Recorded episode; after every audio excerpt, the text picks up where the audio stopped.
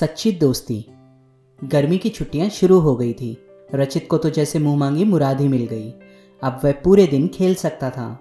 अब पापा या दीदी की आवाज़ नहीं आएगी कि, रचित, यह पढ़ो, वह याद करो।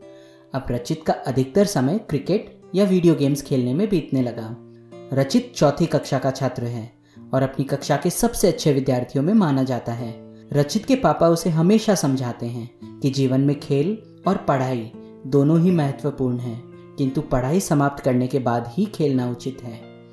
रचित की दीदी के इम्तहान अभी खत्म नहीं हुए थे। जब वह ज़ोर ज़ोर से पढ़ाई कर रही होती तो रचित उन्हें मुँह चिढ़ाकर भाग जाता।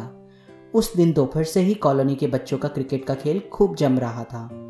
रचित ने यह मारा चौका और गेंद गई पड़ोस के घर में। रचित की टीम ज़ोर ज़ोर से तालियाँ बजाने लगी। समीर की टीम का मुँह लटक गया। अगली बार गेंद प्रांशु ने फेंकी। यह आई सर से गेंद और रचित ने पूरी ताकत से बल्ला घुमाया और यह गया छक्का। इस बार तो रचित की टीम खुशी से पागल हो गई। रचित की टीम की खुशी समीर की टीम को हजम नहीं हुई। समीर ने गुस्से में तीनों विकेट उखाड़कर फेंक दिए। खेल बीच में ही रोक दिया गया था। दोनों टीमें लड़ पड़ी थी। जब कप्तान ही लड़ पड़े तो टीम की क्या भी साथ अगले दिन दीदी ने देखा कि शाम के चार बजे हैं और रचित महाशय घर में ही बैठे हैं। वह सोच में पड़ गई।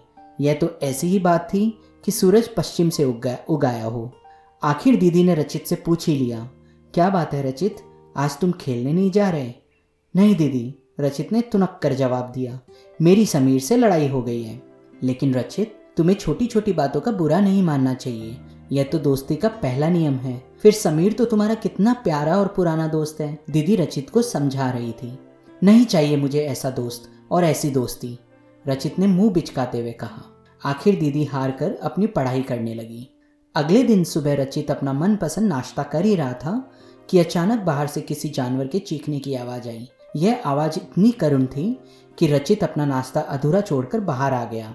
वह सड़क का दृश्य देखकर सहम गया। चार पाँच लोग कॉलोनी में घूमने वाले आवारा सुअर को पकड़ने की कोशिश कर रहे थे।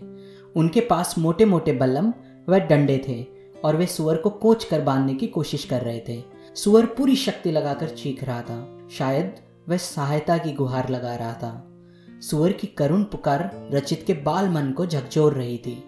तभी उसने देखा कि एक गाय अपने सिंगों से उन चार पाँच लोगों को भगाने का प्रयास कर रही है। वह बार बार हिम्मत कर उन लोगों के पास आती और अपनी जान की परवाह किए बगैर सुअर को बचाने का प्रयास करती।